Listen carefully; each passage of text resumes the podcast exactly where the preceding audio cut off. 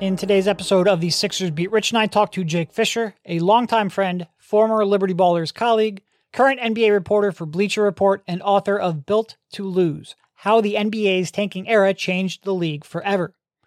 The book obviously heavily focuses on the 76ers and the process, given their prominence in this conversation, but also discusses rebuilds from the Boston Celtics, Phoenix Suns, Sacramento Kings, and Milwaukee Bucks, while putting all of that in the context of the changing league dynamics. This is an exceptionally well researched, well sourced book, which will shed a lot of light and provide significant context for the process, one of the most pivotal periods in franchise history. If you're a Sixers fan and interested in the process, go pick up a copy at triumphbooks.com, Amazon, or wherever books are sold. And if you're not following Jake on Twitter, give him a follow at Jake L. Fischer. That's F I S C H E R. Enjoy the podcast.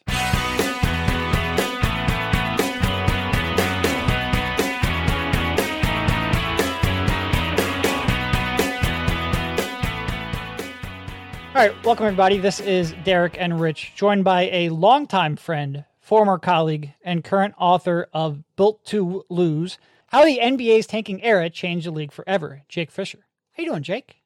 Doing well, guys. How are you? I'm doing okay. I'm doing okay. It's it's been a minute. You know, we haven't seen each other in person for well, I mean, I haven't seen very many people in person for the last year. Yeah. Um, so it is great to catch up. Uh, this is a book that I have been waiting on for a little bit now. Uh, we met a little you know, while you were working on it uh, over in.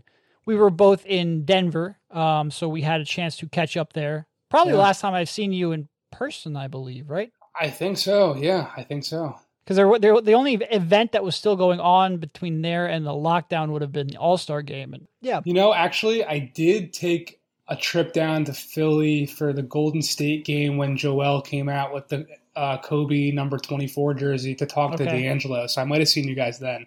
Yeah, that was like a couple weeks before everything happened. And, you know, if if you are looking to hang out in person, I, I gotta, Oh. I've been told, I've been told to make my pitches at the top of, of these things. Monday, May 10th, 4 to 6 p.m. at my friend's new bar, Liberty Grounds. Kyle Neubeck's going to be there with me. You guys can definitely come too. Um, I'm going to have a little distance book signing um, for anybody who's got their copy already, and I'll have a, like four on hand to buy, not too many, but uh, yeah, Monday, come through, everybody. that's great. I Love need it. A, I, I need an autograph on my copy as well, and I'm fully vaxxed up and ready to go. Yeah, I've got my I've got my two vaxes, so that's why we're uh, we're getting out in the streets and shaking hands and kissing I- babies. Coming up, I am not going to turn down very many offers to catch up or get drinks because I've been a shut in for a year, as as everyone else, and it's been way too long. But going back, um, you know, I think this is interesting for a number of reasons. First, it's great just to have you on because, like I said, known you for what seven, eight years now at this point. Former colleague, great guy. Um, we're both Ano- old now. another All member us of the. Liberty Ballers 2014 to 16 class. What a staff. Sure. Sure, A I- dynasty, a Look, I- dynastic I, group. I might be a little bit biased, but I, I I agree with that. I agree with that. Well, I tell people all the time, and this is a good like segue for this book. Everything like we would have access to the SB Nation metrics all around the league, right? And the Sixers were the worst team in the league by all accounts, right? The polarizing, awful black eye on the league, but we were ranking first or second pretty much every day in SB Nation metrics among all the team blogs. Now, a credit to how good we were, I think, not to not to pat ourselves on the back too much, but also a credit to how interesting what the thing was we were covering. The, yeah, the, the team was a, a, a lightning rod. Uh, it was very interesting, very debatable, uh, and that certainly helped us. But that is also what we're talking about in this book. So let's take a step back. Again, built to lose: how the NBA's tanking era changed the league forever. What is the overall, I guess, arc of the story you're telling? What is is the topic that you were discussing? What is a general overview of the book?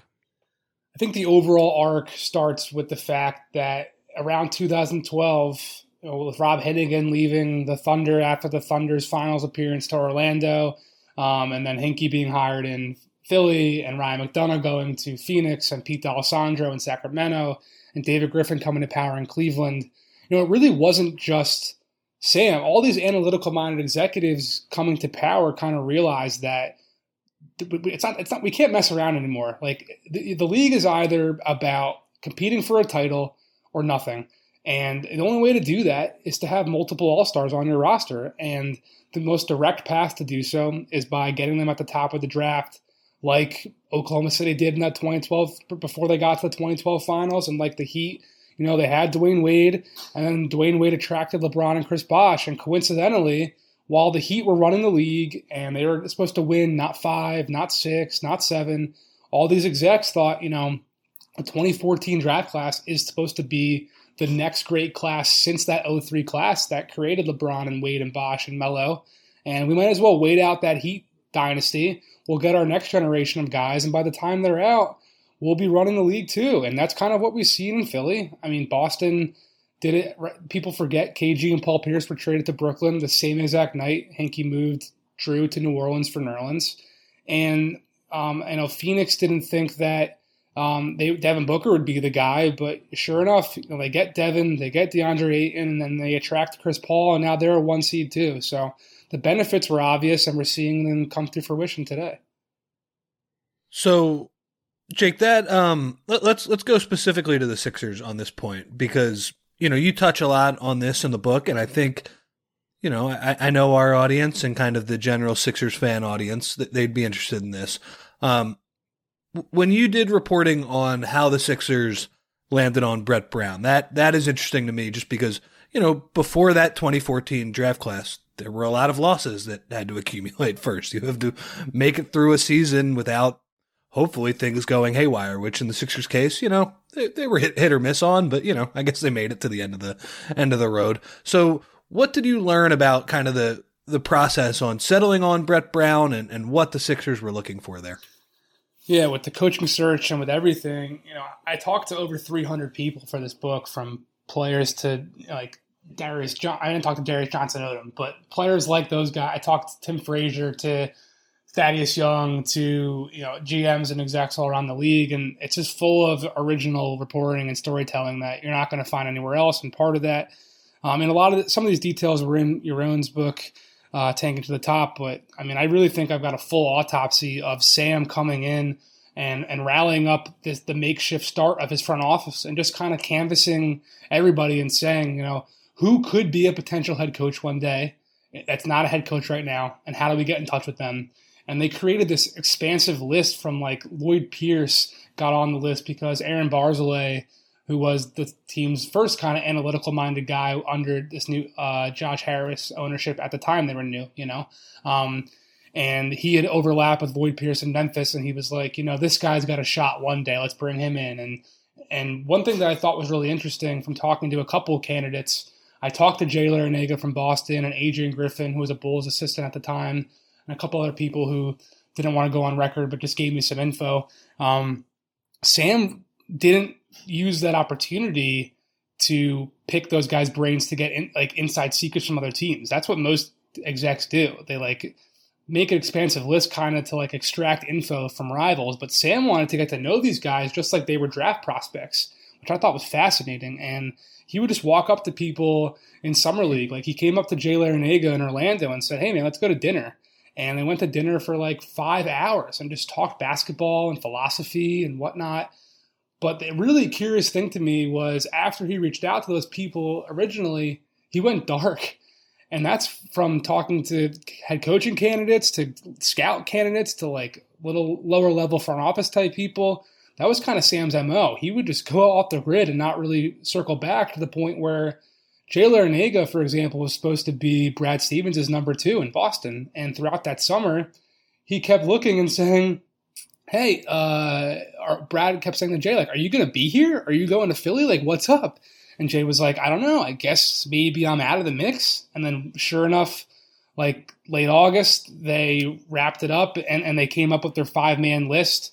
Um, they brought them all into New York and gave them this whole tour around the ownership group offices.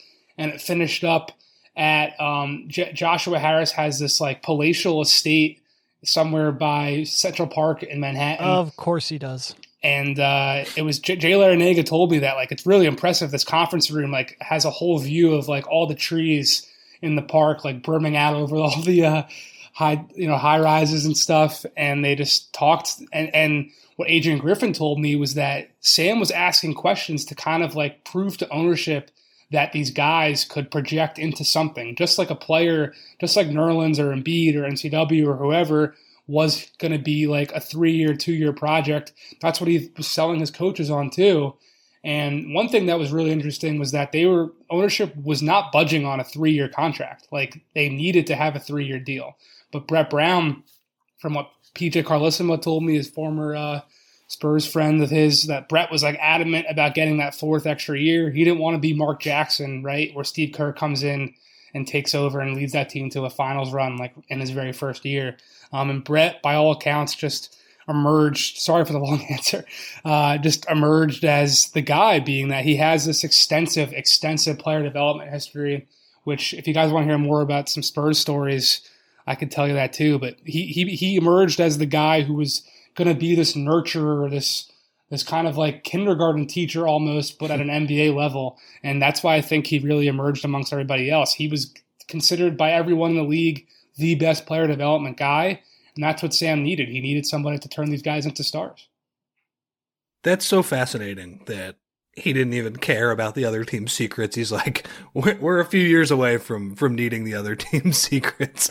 We gotta we gotta just develop what uh what we have from the ground up. Um. So yeah, I mean they, they settle on Brett. Did um, I guess you know I know this is somewhat in the book, but you know th- that first year is probably something that we gloss over a little bit, just because definitely you know they they won 10 game or what was it 10 yeah 10 games 2 years later you know you had the the Fultz stuff but the, the first year was kind of the you know the holdovers from the Doug Collins era who had not been mm-hmm. moved on yet and then they you know they, they had their their younger players they had MCW they had Nerlens who did not play that first year um what uh you know I, I guess that this is in the book but I, I guess like big picture takeaways on what the holdovers kind of thought about being part of you know this this tanking experiment that the Sixers were undertaking after being kind of a averageish playoff team. Yeah. I think at the beginning, Spencer Hawes told me he was pretty psyched when Brett came in because Brett and a lot of, I mean, a lot of the players, just like traditionally throughout Doug Collins' career, a lot of them were over Doug, right? He just grates on people yeah. after a certain extent. I was over Doug. And yeah, and I mean ownership was too, obviously. So when Brett came in, he was you know this youthful type energy, and he pushed the guys to shoot threes, which Doug obviously wasn't willing to do. So at the beginning, like Spencer Hawes was pumped, Thad was pumped. Um, but you're right, like that three and zero oh start really took the city by storm. I remember we were kind of freaking out at Liberty Ballers, like what, they're what too good. Stop too winning. Good. Too good. Yep. And but Thad told me after that first game, like he he he knew, like he knew they were bad. And Brett was throughout training camp and the preseason, he was reaching out to the guys and bringing them into his office and saying, like, you know, we're just trying to get better every day. We're not really here to do anything but that. Um, and that message was great for a guy like Khalif Wyatt, but you're right for Spencer and Thad and Evan, like they were all trying to get out and there's funny details of like Evan Turner. At a certain point he found Brad Stevens in the in the hallway between the locker rooms both in TD Garden and at the at the center uh, and he was because he had some prior relationship with Brad Stevens and was like Brad please trade for me. Um, you know Thad Young remember he put in this trade request which I actually not to toot my own horn reported back then. Um, I remember that and uh, he denied it publicly. But in the book, I mean, we met up in a hotel in the city sometime, I guess, in the 2018 to 2020 range, and he was like, "Oh yeah, I, I requested it. I don't want to be there anymore." Um, and remember that that January, the early December or the late December, early January Disney on Ice road trip. Thad was just putting up 30 and 29 and whatever. He was like, "I'm definitely trying to audition to get out of here." Um, but one thing that they were all super frustrated by, Evan Turner especially, Sam didn't really take the time to develop relationships with them. And I think from his perspective, and from what I've been told from people around the team, was that it was it was by design. Like he didn't want to get to know those guys too well and have his personal relationship impact his trade negotiations. Um, and that, that definitely rubbed the players the wrong way. Like Evan at one point jokingly like saw Sam walk by the practice facility and was like, "Hey Sam, uh, we play for the Sixers." And that Spencer, sounds like him. yeah, and Spencer's agent Greg Lawrence at the time was always calling Sam, and I remember he t- he told me as the deadline got closer, he felt like Sam really bit off more than he could chew. He was trying to just negotiate, negotiate, negotiate, and get as much as he could. Evan was getting part of why Evan went to Brad was because he had heard that Chicago was interested in him after Derrick Rose got hurt again. But Sam was like, "You got to give me two first round picks for him," which again, the 2014 class was considered to be the next 2003 class. So who's giving up two first round picks for Evan Turner? Like there was definitely frustration from those guys that they might not have gotten moved because he was holding out for so much, and that did happen with that, right? Like he was still around after the deadline because Sam never got the first rounder that he wanted for him. I, I actually remember Hawes. This is kind of an aside, but the the game before he got traded that year Yes. was against the Cavs at home. I don't think I've ever seen like pe- people are a little frustrated with how the Sixers are playing now while they're winning and not really trying. I don't think I've ever seen a player not trying a game like that in my life before. Yeah, we, we, we can curse on this, right? Yeah. Oh yeah. Let him play. Zach do Lowe, it. Zach Lowe famously called it or said he didn't look like Spencer. It was a masterpiece of not giving a fuck. And when I got when I got Spencer on the phone and asked him like, "Did you give a fuck?"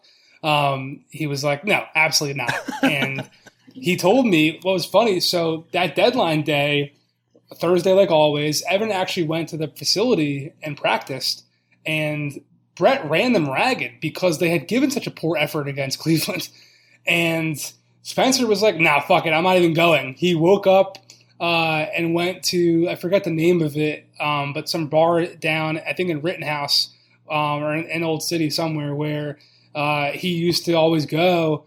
He knew the bartender pretty well. The bartender like wrapped him up in a hug and he was like crying. He was like, where are you going to go, man? Spencer was like, I don't know, but I, I can't wait to get the hell out of here. And uh, another funny thing was at the trade right the week before that at the All Star break, Spencer and Evan were supposed to go to Puerto Rico to meet girlfriends on vacation, but there was like inclement weather and their plane could never get out. So they ended up just like camping out in Spencer's house and like drinking all the alcohol he had left over. And um, at a certain point, they had ran out of toilet paper and like their like mini quarantine they were doing. And that's what led to Evan finding this Barack Obama toilet paper stash that uh, Spencer Hawes had and posting on Instagram, which like made it seem like that's what Spencer used. But the real story is just that they got really drunk. They ran out of toilet paper and this one gag gift that Spencer had gotten around the holidays because he is a Republican. Uh, that was the only toilet paper they had left. So that's why Evan, you know, put it on Instagram. Yeah, that is um yeah, Spencer Hawes was definitely quite the character. Um As you all know by now, we've teamed up with BetMGM this season. We'll be using the BetMGM lines to make all our picks, and we'll have special offers for our listeners each week. If you haven't signed up for BetMGM yet, use the bonus code TA Basketball, and you'll get a one-year subscription to the Athletic. Plus, up to a $1,000 first bet offer on your first wager with BetMGM. Here's how it works. Download the BetMGM app and sign up using bonus code TA Basketball. Make your first deposit of at least $10. Place your first bet on any game. Claim your voucher for a one year subscription to The Athletic.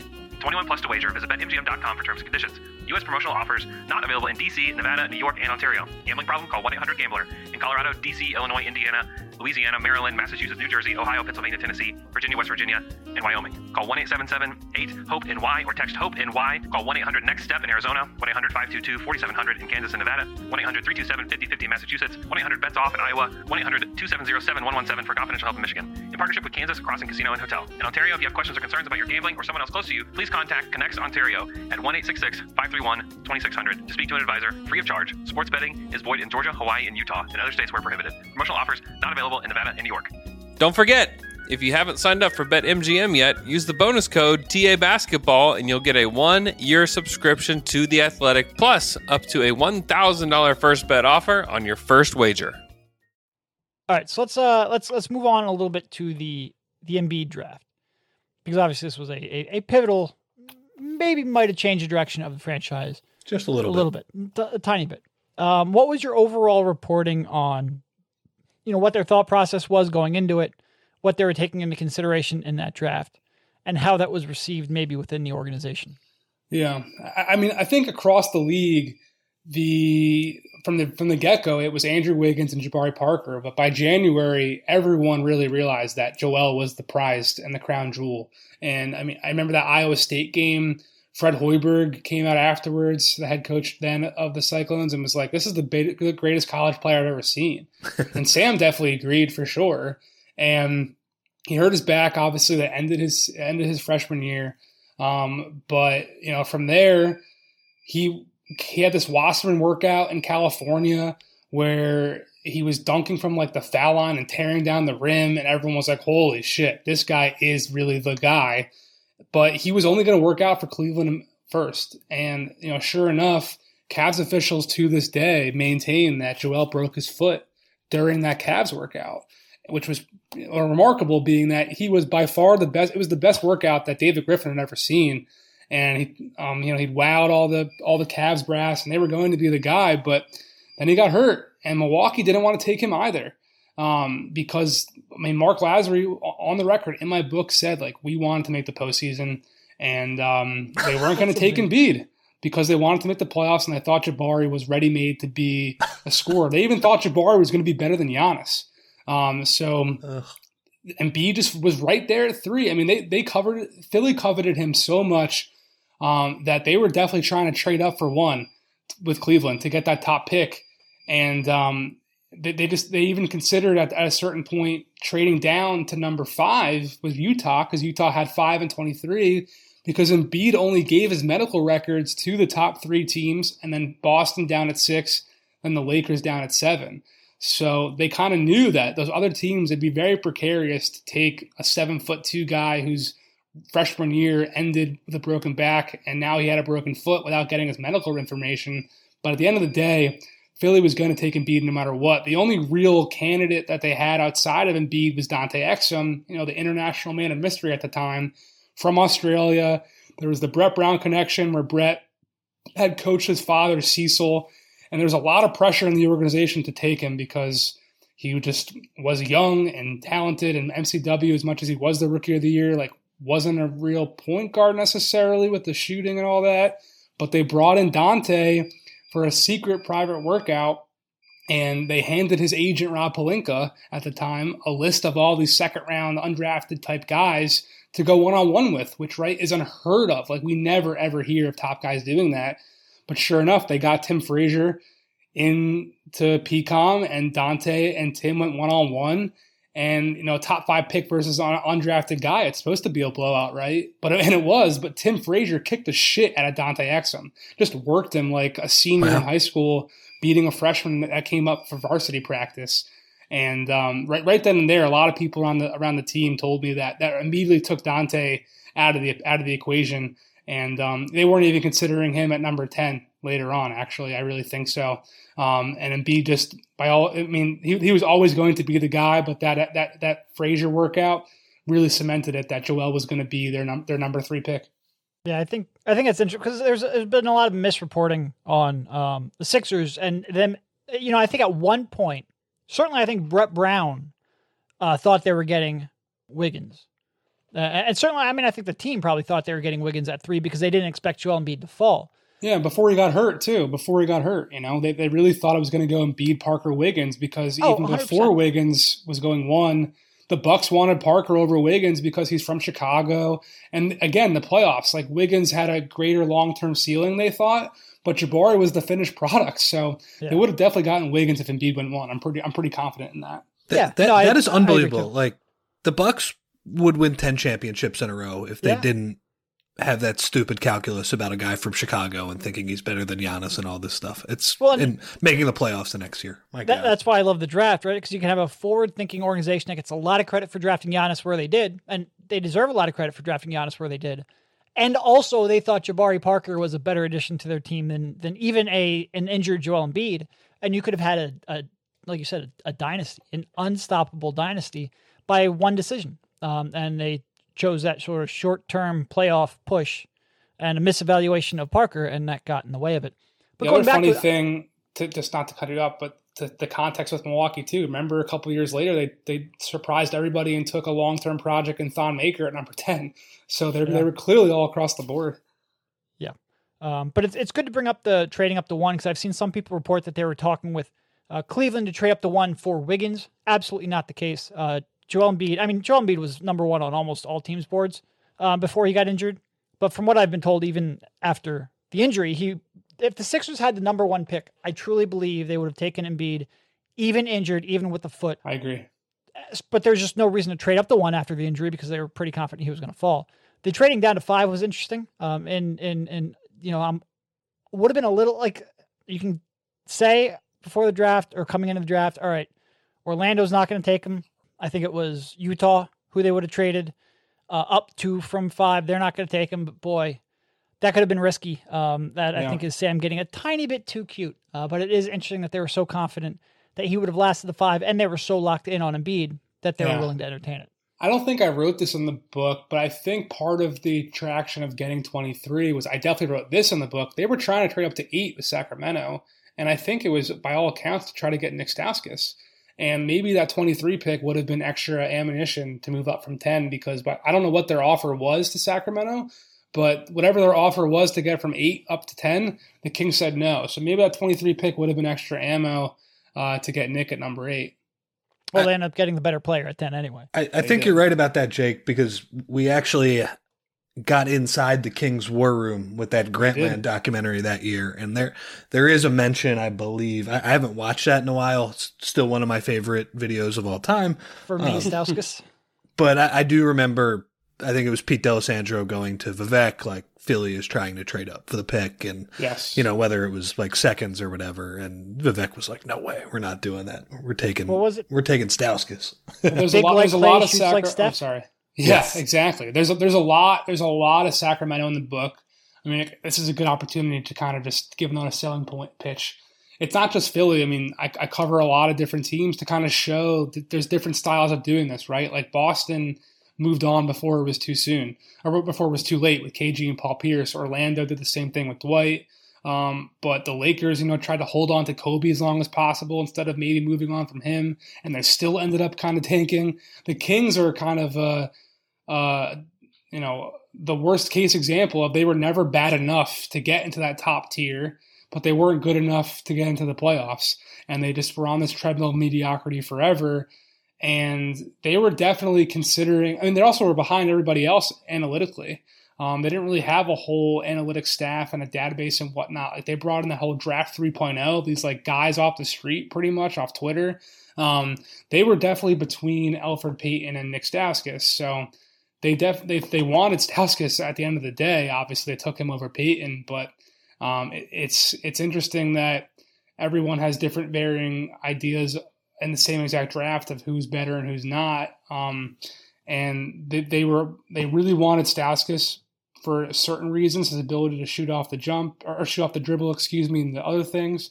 Um, the coaching staff wanted Elfrid Payton defensively. They really thought they needed to improve defensively in order to compete for the postseason at a certain point. But you're right. Vivek was the driving force for Nick. He was just like enamored by his shooting. And there was like some fact that Nick said he could shoot 99 out of 100 free throws just in his backyard. And Vivek would always tell people in the organization, like, he can shoot nine, nine out of 100 free throws. It's like really, really interesting to see how owners get so involved in certain situations. Yeah. Um, wrapping up the uh, the well, like uh, uh, wrapping up the 2014 draft, uh, you had some information there about Saric, uh, and that they had actually promised uh, his was it agent or his father? I think his agent, right? Misko. I think, I think everybody, yeah. Yeah, they had promised that if if he was there, they would take him, and then they took ended up taking Pel- uh, Elfrid Payton. So I guess Mhm. just walk us through how everything went on there. Yeah, I- think they were casting a really wide net at 10. Like, they even brought in Jusuf Nurkic at one point, and, like, he blew them away, but they thought it was a little bit too risky, maybe, um, because of his weight issues at the time. Saric at the time was someone that everyone kind of loved. Like, he was, you know, he was he was what he is. He was a hustler, a guy with energy, and, and um, just he was a, he was overwhelmingly a Brett Brown type of guy. Like, leave it all out on the floor, and um, he really reminded everyone of the organization like Boris Diaw. But um, you're right. They, they he Dario was sitting in Barclays. Number ten comes around. He's ready to go, and they hear Elfrid Payton's name get called, and he's freaking out. Elfrid Payton is excited, but remember, Michael Carter Williams was there on the floor for ESPN, and he's like, "Oh, I don't know what's happening."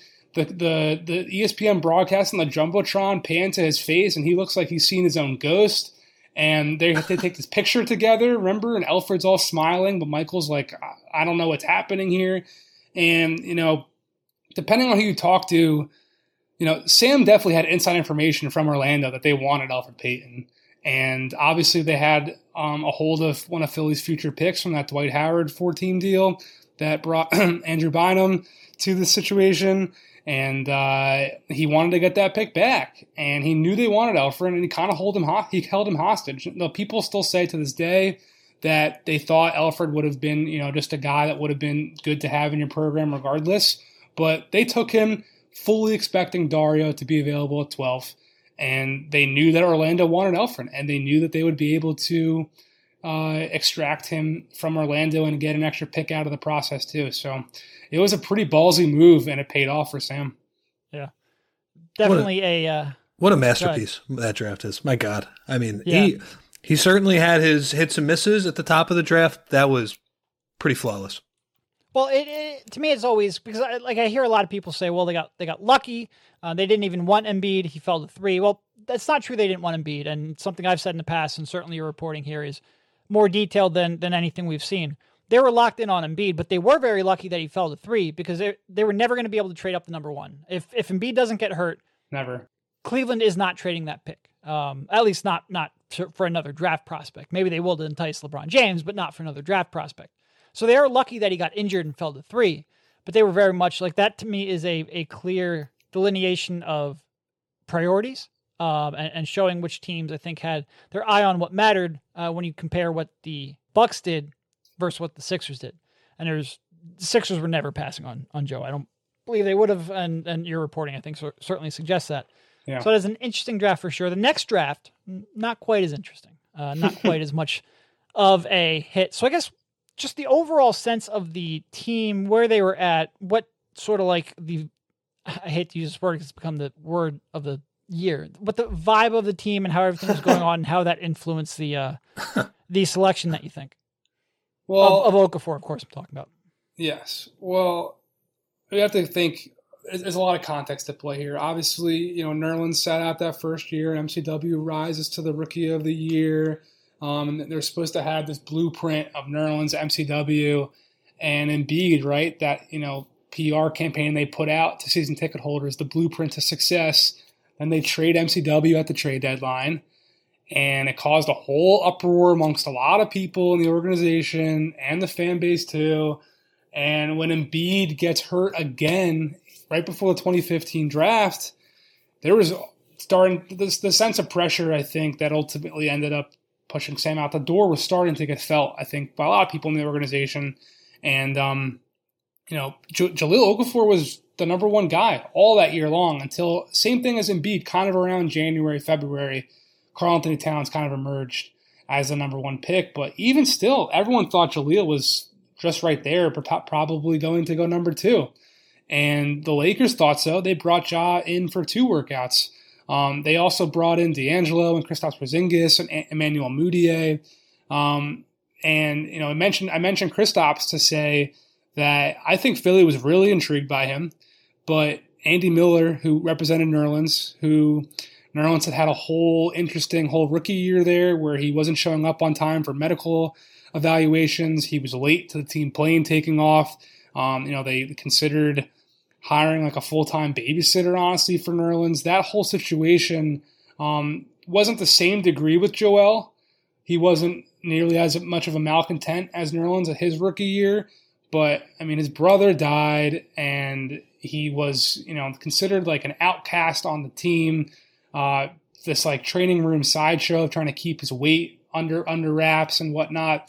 And I think when Joel broke his foot again, they really started to feel the pressure on you know the, the longest view in the room was whatever was what everyone you know really had their calling card and, and, and really you know was proud of to be a part of. But I think the pressure started to sink in then. They couldn't take Porzingis.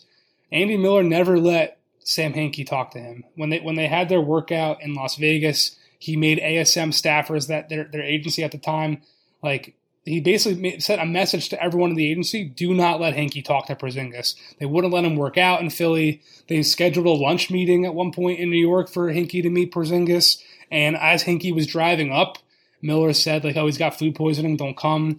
And just like with Utah or Orlando not really being able to take Embiid without having his medical records, Porzingis was this, you know, un- unheard of seven foot two, three, whatever Lithuanian prospect who, not Lithuanian, Latvian prospect, excuse me, who, you know, they wanted to see if his body would hold up. And there was just no way ownership was going to be able to, to approve take, taking him without any access to him at all. So at that point in time, they, they did want D'Angelo, but he went number two to the Lakers. They were considering Emmanuel Mudiay, but they they ended up taking Ja, I think, for multiple reasons. I think it was kind of Embiid insurance, number one. Like he got hurt a week or whatever before the draft and potentially was never going to play. Like that was a real, real concern for a lot of people in the organization, and they viewed Ja as a potential um, band aid for that situation. And the other worst case scenario was Ja was considered the number one prospect forever, right? They thought he was at least going to have maximum trade value of any guy available there. But sure enough, you know, the whole Boston situation reared its ugly head that November, right around Thanksgiving and um, you know the, the ending of the of the process era kind of uh, start started from there. So so let's you know let's compare what you know about the Sixers and all the reporting you did with the other teams. I, I guess you know it's this is kind of a broader question. You could take it a bunch of different ways. What do you view as the pluses and minuses of what the Sixers did? Kind of scorched earth, yeah. young guys, um, you know, making no mistake about trying to be the worst team versus some of the like soft tanks, you know, like you talked about, you know, the Kings just not kind of almost being in tanking no man's land. Other teams mm-hmm. like that. What what do you think the pluses and minuses of the Sixers compared to some of those other strategies were? Go to the 2015 trade deadline again when Philly moves on from MCW Boston, they're trading for Isaiah Thomas and they make the playoffs. And that, that's their, I think that's the most traditional tank. Like Utah did it in 2014 too. They tanked one year um, and they got Exum. Exum obviously didn't become the guy, but you know then they started making their way back to the playoff picture. And with Boston, they were able to start collecting talent and eventually put themselves in the position to sign Gordon Hayward and Al Horford in free agency. And they got to the conference finals, you know, quicker than Philly did. But the other benefit to what Philly did is they have more staying power right now, ostensibly, right? Like they built it more organically, um, more more uh, patiently, and and and I think one thing that was important to characterize what Sam's strategy was was they never had this hubris that they were going to draft better than everybody else. The draft is a very un like unpredictable science, and you never know what's going to happen with Cleveland and Milwaukee ahead of you. You never know what's going to happen with Minnesota and the Lakers ahead of you. Like I really think if the Lakers take Jahlil Okafor, um, you know, D'Angelo Russell's the point guard of the future in Philly, and who knows how that would have turned out. Um, so there's all these unexpected variables that that come into play, and I think what Sam's strategy was, it was it was designed to mitigate as many of those unforeseen variables as possible. And I mean, Embiid's injury is a perfect example, right? Like he missed his first two years, and no, sure enough, here he is now. But the other thing I think is important to talk about here is that if Joel doesn't get hurt or get hurt his second year after after they drafted him, I don't think the process would have been I don't think they would have won 10 games only in 15 16. I don't think the plan was to be as bad as they were for as long as they were because they were hiring people like Chris Babcock who had and uh, Todd Wright who had connections to Kevin Durant from Texas and they had and Lloyd Pierce had a connection with LeBron, and Kyle Lowry had a big connection with Billy Lange, the assistant they hired from Villanova. Like Sam was doing sneaky things like that to set Philly up to be in the conversation for free agents starting in 2016. So I don't think they were really intentionally going to do what they did for the first three seasons of Sam's. I mean, the only three seasons of Tam, of Sam's tenure. Um, I think it's just the circumstances that came to play led them to being bad for that long. But that's also how it was designed, right? They had the opportunity to have that long view. Yeah, outside of the Okafor pick, I, I think one of the things that the Sixers did well, I guess, or uh, you know, whether you want to say they did well, it definitely worked out in the long term. Is that they didn't once something started to go wrong, they didn't take any shortcuts. They said we're going to take our medicine for another year, and, and you know, it really set them up to a place where they could mess up a decent amount of stuff and still have that staying power you talked about. Yeah, the D'Angelo Russell thing that would have been uh that would have been interesting. Um, you know, it would have probably given the Sixers a better fit. I'm not sure it would have given them like that much better of a player, but uh, certainly probably would have worked out better than than Okafor did. And also, Swaggy P might still be in a relationship too. yeah. The the um, D'Angelo Russell thing was really interesting because his mentality and his maturity was really a factor that everyone was thinking of. Yeah, especially in LA. Like, How would that have happened in Philly too? Like he had he had Kobe on that team, right? In LA mm-hmm. when it yeah. started. Not to say, you know, but, but like, look, that's that's still different than what the Sixers were dealing with. You know, having to bring in Elton Brand, you know, at the the midpoint of the season just to get an adult in the room. yeah, I mean, the Elton Brand situation is really interesting. Um, and you know, the the Duke ties to Sam, the Duke theme throughout Sam's demise, I think, is really fascinating too. With and we can get into this if you well, want. I, I think that's interesting that you brought it because that's something I'd uncovered during um, some of my research on on my book, which you uh, there's a strong suspicion that uh, Coach K was was at least involved in urging Adam Silver to uh, look yeah. at the Philly situation. You've heard that too. I, I heard that too, which is great to see. Um, you know, cross reference a bit between our books, and great to see that uh, it was confirmed, and, and you've done more reporting on it. So it is interesting the Duke connection uh, because that came through a lot in the latter stages of Sam's tenure for sure. It, it, did. I mean, Adam Silver's college roommate at Duke is a partner or, or someone at Apollo Global, where Joshua Harris obviously comes from, and you know. Del- Elton Brand is a Duke guy. Jahlil Okafor is a Duke guy. Jerry Colangelo was the USA basketball chairman, who Mike Krzyzewski was the coach for at the time. So a lot of these things that end up coming to light later on, like the connections are pretty obvious when you really spell them out. Yeah, there was. Uh, I don't think anybody had any real proof, but there was certainly a sneaking suspicion that that there was involvement there. Yeah. Um, I guess one thing that uh, go here and then pivot towards an, an end question. Um, the Hinkie specials and how much that became a point of contention. Yeah. With agents, I guess first of all, um, you know what was a lot of there because it's not like other teams weren't offering things, but there was a, a key aspect the Sixers weren't offering that other teams were in those four year deals. But what was the point of contention? And then also, I, one of the interesting things I thought was Christian Wood, that they yeah. had offered him a four year deal, and it sounded like he was agreeable to it. And then that fell apart. So I guess first overall Hinkie special, and then also what happened with Christian Wood and Sam's relationship with him, and, and possibly bringing him back. The first thing I want to say about the Hinkie special that I think's kind of gotten lost to history is with that and the 10 day contracts, I don't think Sam gets enough credit for giving a lot of players an opportunity to make the NBA that wouldn't have gotten it otherwise. Like we talked about Tim Frazier at the top. I mean, he was in the D League. He was the MVP of the D League, I think, I'm pretty sure. At least he was an all star that 13 14 season before he came into Philly. And then he signed with Portland and he's still kicking around.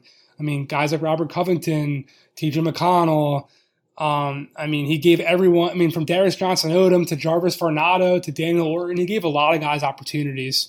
Um, but the point of contention was that Sam was selling that opportunity as a means to not pay those guys very much. And very much, I mean, for TJ McConnell to get, you know, an $800,000 salary out of school, pretty incredible. But that ultimately locks you into a deal. And there's no flexibility at all. And at the same point in time, when LeBron went back to Cleveland, and that has its ripple effects throughout the tanking time period that we're talking about. Obviously, Cleveland was picking one at, at, the top of the draft, like we've discussed, and that was really LeBron possibly even entertaining going back to Cleveland was definitely on their minds the whole draft process. But also when LeBron went back um, to uh, Akron for his offseason um, for for his meetings he was taking with players or with agents and, and teams. Um, Rich, Rich Paul told everybody like he's taking his max. Like the Heat guys had all taken a little bit less to play together and you know whatever, but LeBron realized like if I'm not taking my max salary, how can anybody else take their max salary? So that became a big push throughout the agenting world and the union. Like everyone started to say, on the flip side of this, the Hinkie special is literally lowering the bar and lowering the competitive, you know, balance, I guess, for the lack of a better expression, for all agents out there. Jerami Grant was on the record in the book saying it's an awful deal. Like you can out like pretty much everybody who is going to make it to that fourth year of the non-guaranteed deal, like you're gonna you're gonna automatically have outplayed it because you're still sticking around the NBA and you were not really even gonna have an opportunity. And the players union in 2015 actually every summer the union has agent meetings where they kind of address things they want to talk about and change or whatever. They were telling agents, do not sign this contract. It is terrible for our marketplace. It is terrible for our union. It pushes guys to take less money and get locked into bad deals. But for someone like TJ, it's attractive. For someone like Christian Wood, it might have been attractive, but you're right. He, he did ultimately spurn that at a certain point because they thought he could have gotten more at a certain point. Robert Covington didn't take it he was going to take, or Hinkie called his agent in the 2013 draft in the second round and said, if we draft you, will you be open to this deal? And they said no. And that was and pretty high, right? I think that was the 35th pick. You said 35th pick, yeah. So That's crazy. I, I knew I knew he was interested in Covington as an undrafted. I didn't realize he almost got drafted that high though. Yeah, and the only reason they didn't draft him was because they knew Covington wasn't going to take that contract. So it was pretty perilous. There were I see both sides of it. Um, Dewayne Dedmon, remember, he was someone that came in into that season, and Brett Brown was really a big fan of him and wanted him to be around for a while. And Hinkie wouldn't budge off of his deal. And his agent, Mike Silverman, was like, dude, we're to get more guaranteed money from somebody. Like, he, Silverman said he respected Hinkie for like resting on his laurels and being a staunch negotiator, but he was never backing off of it. And it, it drove a lot of people nuts. Yeah. Interesting. Um, because if they could have just, well, I mean, to be honest, Christian Wood wasn't ready to be a an NBA productive player at he was 2016. Not. I I think he needed some time to bounce around to get to where he was, but that would have been interesting if they could have kept him around. Uh, interesting that they had that much interest in him too, uh, because they brought him in for a pair of ten days, and you, you thought, well, boy, they missed the talent. Um, yeah. But it sounds like they had had pretty legitimate interest. Well, so he also had a not to interrupt you. He also had an interesting overlap with Joel or not Joel, J, uh, Ja in, in Boston, Boston, right? He yeah. was yep he was right then and there in the middle of that whole thing. yeah. Thanksgiving morning. Yeah. Fun times. Um, all right, so I guess let's just wrap this up with a sort of general, you know, where do you think Hinkie could have made the biggest change that would have prevented what ended up happening happening? What what was his sort of like fatal flaw? What was his thing that he needed to fix in order to maintain power? I think on the ground and behind the scenes that aggressive negotiating style that we just talked about and how he, you know, wasn't very personable with certain guys like Evan Turner and Spencer Hawes and Thad, like we've talked about, rubbed a lot of people the wrong way. I mean, the Andrei Kirilenko situation in 2015 was honestly, I mean, I'm, I'm a big fan of Sam's, but learning about that situation kind of made me have a gut check about his his strategy at a certain point. I mean, Kirilenko had a, a wife. His wife was having a really awful pregnancy situation, and they were in Brooklyn. Um, when she like had this whole relationship with these doctors that were like, she was basically like on her deathbed and on her pregnancy bed at the same time. And fortunately, she survived and it all worked out. But they were like demanding Andrei come to Philly and report when he had no interest in being there. He just wanted to. He didn't want to move his wife and amid all of that, and they were finding him to get there, like that really rubbed a lot of people the wrong way too. When when they traded for Kirilenko, Sam had told Billy King, who was the GM in Brooklyn at the time, that they were just going to waive him. Um, so stuff like that behind the scenes definitely um, encouraged what was happening, or encouraged the outrage from what was happening publicly, where you know he wasn't talking to the media.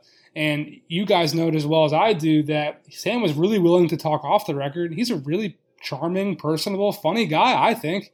But the local media wasn't doing that. And I, and I do agree to a certain extent that if you're not going to talk on the record, what what is the value of talking to you? But I mean, if you're trying to build relationships with sources, that's one thing. If you're trying to actually cover the team, that's another.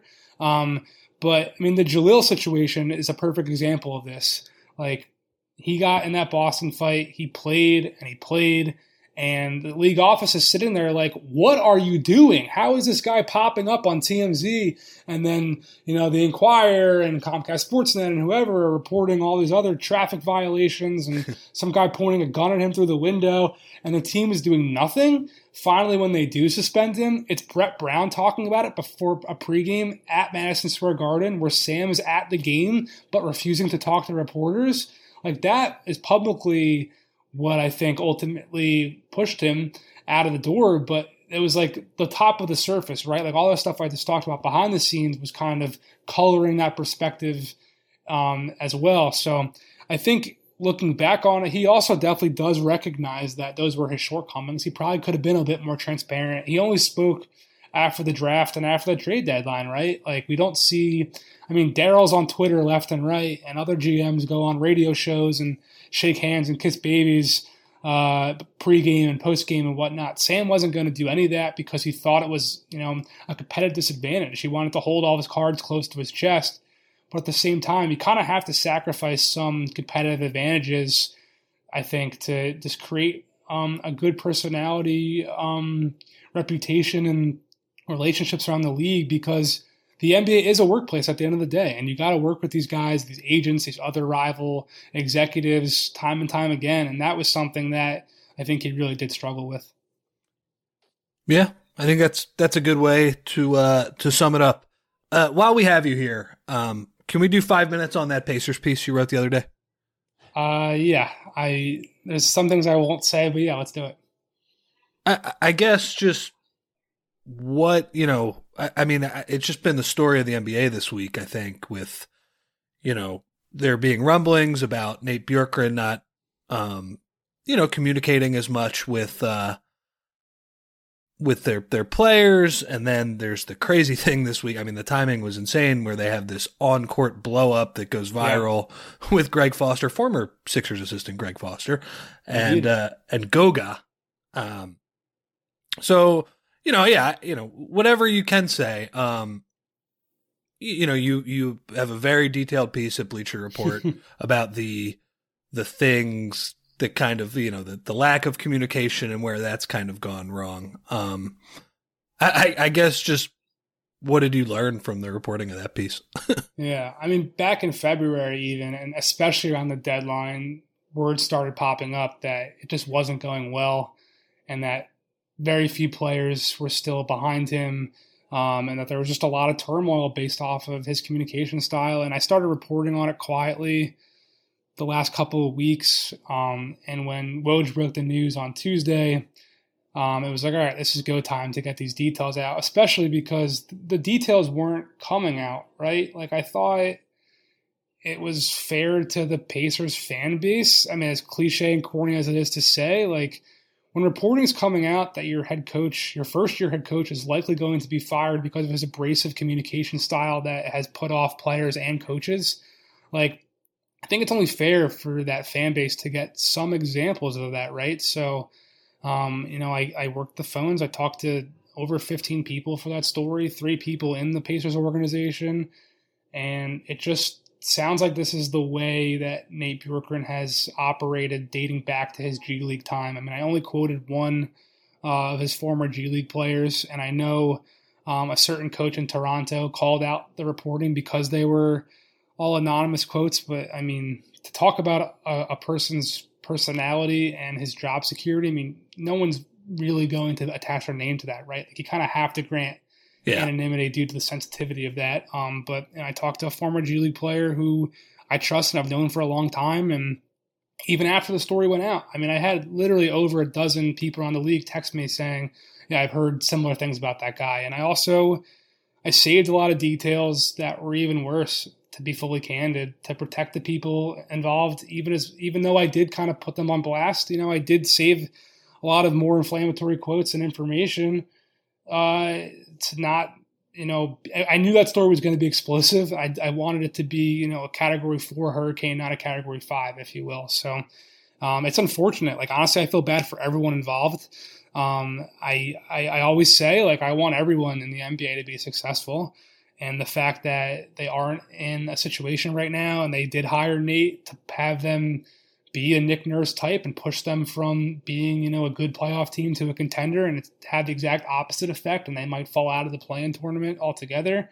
Um, it's unfortunate, and I, I, I, just think those details needed to come to light. Someone was going to report them at some point, um, and I had a beat on it for a couple weeks. So it, it, the Goga thing also just kind of, I mean, I'd heard that Greg Foster was, you know, of, and this is another example. I, I wrote that Greg Foster was the coach that was still around that was starting to get the most frustrated. I, all I'll say is the behavior that he exhibited towards Goga, I think, has been behavior that has been exhibited towards him. If you catch my drift. Yeah, and it's you know it, it just goes to show that as much as coaching, you know, we people freak out about rotations and you know uh, end of game play calls and things like that. A lot of it is just like, can you manage the personalities? And that's, you know, I think a lot of coaches would tell you that's like 90% of the, uh, of the job. And I, I just thought, you know, that great report, obviously, but they, um, the, the part that, that I thought hit home to me the most was that like the Pacers did not do quite as much research on that part with Nate Bjorkgren.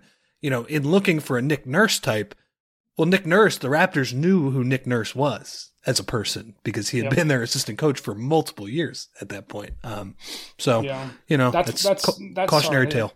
Yeah, that's also why I felt I could write it and I felt I would be able to write it. Is that like it was widespread. Like everyone in the NBA has been talking about this for a while, and it's just so well known, and it was well known beforehand. Like Phoenix situation and the G League situation. Um, it's something that I'm a little surprised. I mean, then again, like I wrote in the story, you know, he was very positive and super energetic, and by all accounts, like in training camp and in after they had that hot start, like people were drinking the Kool Aid and buying in. But then you're right, like his his real personality shone through, and I think what I tell people all the time who ask me like what it's like covering the NBA, I always tell them like basketball is very little of the equation in the NBA. Like, sure, it's everything, but it's also kind of very very small when you think of the what the factors that drive coaching changes and trades and whatever. It's all it's a workplace and it's an ecosystem and its personalities blending together. I mean, that's why Ben and Joel's relationship has been such a talking point, you know, for how long it's been. And um, I think the NBA is this huge behemoth that between 48 and zero on the clock, that is 1% of what happens. Um, the actual games are very, very, very little of you know the whole iceberg of what it, you know goes on behind the scenes in organizations. That provides a, a nice parallel to Hinkie's extended uh, coaching search in 2013 and how they ended up with Brett Brown. Yeah, exactly. I mean, he wanted somebody that could be a partner and a teacher and a nurturer. I mean, I teased it at the top, but there's this really awesome anecdote in the book about um, Dell Demps, you know, the former Pelicans GM who actually made the trade with Sam uh, for Nerlens and Jrue. Um, he was a Spurs exec at the time, and the Spurs had a lap pool in their practice facility because Tim Duncan loved to swim, and you know, great form of cardio exercise, right? And one day Brett was walking through. And he saw Dell kind of like doggy paddling and floundering in the water. And Brett was like, You don't know how to swim, man. And Dell was like, Yeah, I do. He's like, Nah, I'm going to meet me here tomorrow. And I'm going to teach you how to swim. And like for weeks, Brett would come in early and before practice, they would get in the pool wearing, you know, their Spurs practice, you know, t-shirts and shorts. And Brett taught him how to swim. And like, even though Gregg Popovich and R.C. Buford and Tim Duncan were coming in, making fun of him, that's the kind of teacher and, you know, nurturer that Brett is. And I thought that, that example was just like a perfect example of the kind of guy that Sam knew he was going to get. And obviously, know, Brett's tenure kind of came to a close in Philly because he never really had, I never really exhibited the ability to turn all that into you know true postseason success. Um, but I mean, he did a lot in Philly and helped grow those guys and put them in the position to be in there are now. And I think uh, it's unfortunate how his tenure ended, but I think his fingerprints on that franchise are also kind of indelible too. So I, I, I lied. I have one more question, maybe yeah. two. So f- first, um, you have an anecdote in there where early on in Brett's tenure, they're trying to get them not only to run more in transition, but a lot of early offense drills will, where they're you know basically have an eight or a 10 second shot clock to try to encourage um, you know early actions in their plays. And Brett used to yell out butter because it was like the shot clock melting away. Yes. When you're you you were being told that story, did any player or coach try to imitate Brett's, Brett's accent while telling you that story? And were any of them even close to nailing it? You know who was pretty good at impersonating it was Manu Ginobili, um, Okay. which, I mean, someone gave me Manu's number and I called it and I was like, "There's no way he's going to answer. It's Manu Ginobili. Who, like, who, where is he in the world right now? Right? Like, he might be in Italy, he might be in Argentina." Sure enough, I called him up and he just answered, and we had like a great 25 minute conversation about Brett, and they were really close um, from Brett's you know international experience and and obviously Manu's background, and and he called it his Australian accent, and he definitely gave me a really good impersonation. Yeah, That's awesome. Uh, what I would give for that tape. That's great. Uh, yeah, I could I just it, like imagining Brett running down the court yelling butter. It, it just Butter! cracked me up while reading it. Yeah. Uh, the other one, so uh, a, a part of the book obviously was in 2016 when uh, they were going through the whole front office reorg. Did you get any real sense?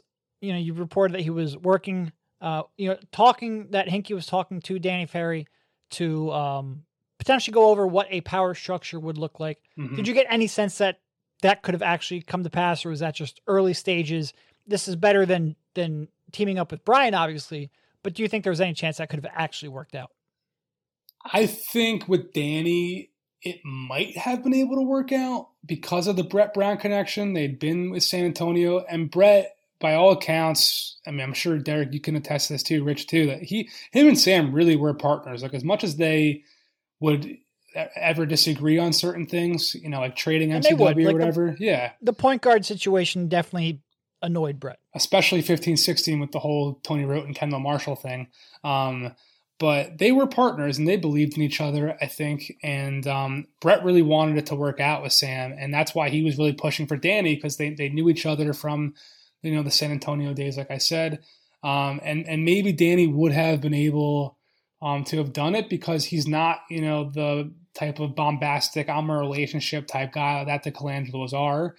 But I mean, never really got a chance to get off the ground once you know the whole Luol Deng situation really came in to be a factor. Um, I, I from from what I was told, it sounds like it's. I was pretty surprised how late in the picture the the Luol Deng situation came into um, those conversations in Philly. Yeah. um, like it seemed like they didn't really talk about it until the eleventh hour. Um, the I mean, but also, I mean, Sam came in with the idea that he had a direct path to ownership and they empowered him to do as he pleased and as he thought would push the team towards the ultimate one day goal of competing year after year after year. And I think any notion opposite of that was kind of untenable moving forward, especially with someone who was Jerry's son and any situation where it was Jerry versus Sam, there would have been a third vote and it wouldn't have gone Sam's way, obviously. Um, and you know, talk to anybody around the league. Sure, there are co- there are GMs and assistant GMs or presidents and general managers who have worked together forever, like Danny Ainge and Mike Zarren, or um, you know, Gerson Rosas was Daryl's guy after Sam left for a long time. Calvin Booth and Tim Connolly are doing great things together in Denver. Um, but there isn't a co GM situation. Like that's virtually unheard of. It's never ever happened. And you put that into into the equation where Sam was the guy and maybe even had more, you know, solo power than any GM at the time, and had all this carte blanche to just do as he chose and, and trade MCW, trade for JaVale McGee and take on that contract and then cut him a day after. Um, I don't think it was tenable, and I think Philly knew that as well. Like I don't think ownership. Re- I mean, they say they wanted to work around. I'm sure they did because they did trust Sam. Um, they did think he was brilliant, but I also think they knew he wouldn't have loved that situation. Um, and I think that's also why Sam isn't back in the league. I think he realized that even when an ownership group tells Oh, you Yeah, I don't think he would ever trust an ownership group again. Exactly. I think there are very rare circumstances where, you know, Danny Ainge in Boston or Pat Riley in Miami or RC Buford in San Antonio. I think very, very rarely do um, owners and, and their top executives has such has such, have such a trusting relationship, and uh, I think that's the ultimate factor why he won't be back. I agree. All right, that sounds like a good place to cut it off. Thank you so much for your for your time. I wasn't didn't expect this to necessarily be an hour. I'm sorry for wasting it. I Um, did. But go buy the buy the book, uh, Built to Lose, uh, how the NBA's tanking era changed the league forever. Go meet Jake during one of his book signings if you can. Uh, and it was uh, it was great. And, and uh, once again, just one more time, where are you going to be on Monday? Liberty Grounds. I, I don't remember exactly where it is in the city, um, but 4 to 6 p.m. Brand new bar. A buddy of mine from high school. Um, they're opening it up just for us. They close on Mondays, so it'll be very very spaced. Um, and the other thing, if people send me the receipt of the book, um, I've got a bunch of old signed jerseys that I'm raffling off. I've got a signed Moses Malone and a signed Mo Cheeks and a signed Andre Iguodala, and I have like funny tchotchkes like an Eric Snow snow globe and a Charles Barkley Duckley uh, rubber ducky, and so I have a funny Jal- Jahlil Okafor bobblehead. So send me your I, receipt, uh, and I you'll be wrote in the a mix. story about the Eric Snow snow globe not too long ago. Did I- you I can't really? you have one. I did. Well, I I, I mentioned it in a story. Yeah. So I- okay, I, I I have no idea where it came from. I just had it in my. I, I went home around Thanksgiving to pack up my parents' house. They're moving my childhood home, and I just like raided my old closet and took all this crap and said, "All right, I, I, can- I can I can do I can do something with this to promote the book." So yeah, Sounds good. I will see you. I will stop by on Monday. I'm bringing my copy. I want that thing, want that thing signed for a for a collectible. But thank you, Jake, for jumping on, and uh, best of luck. Thanks, Jake. thank you guys.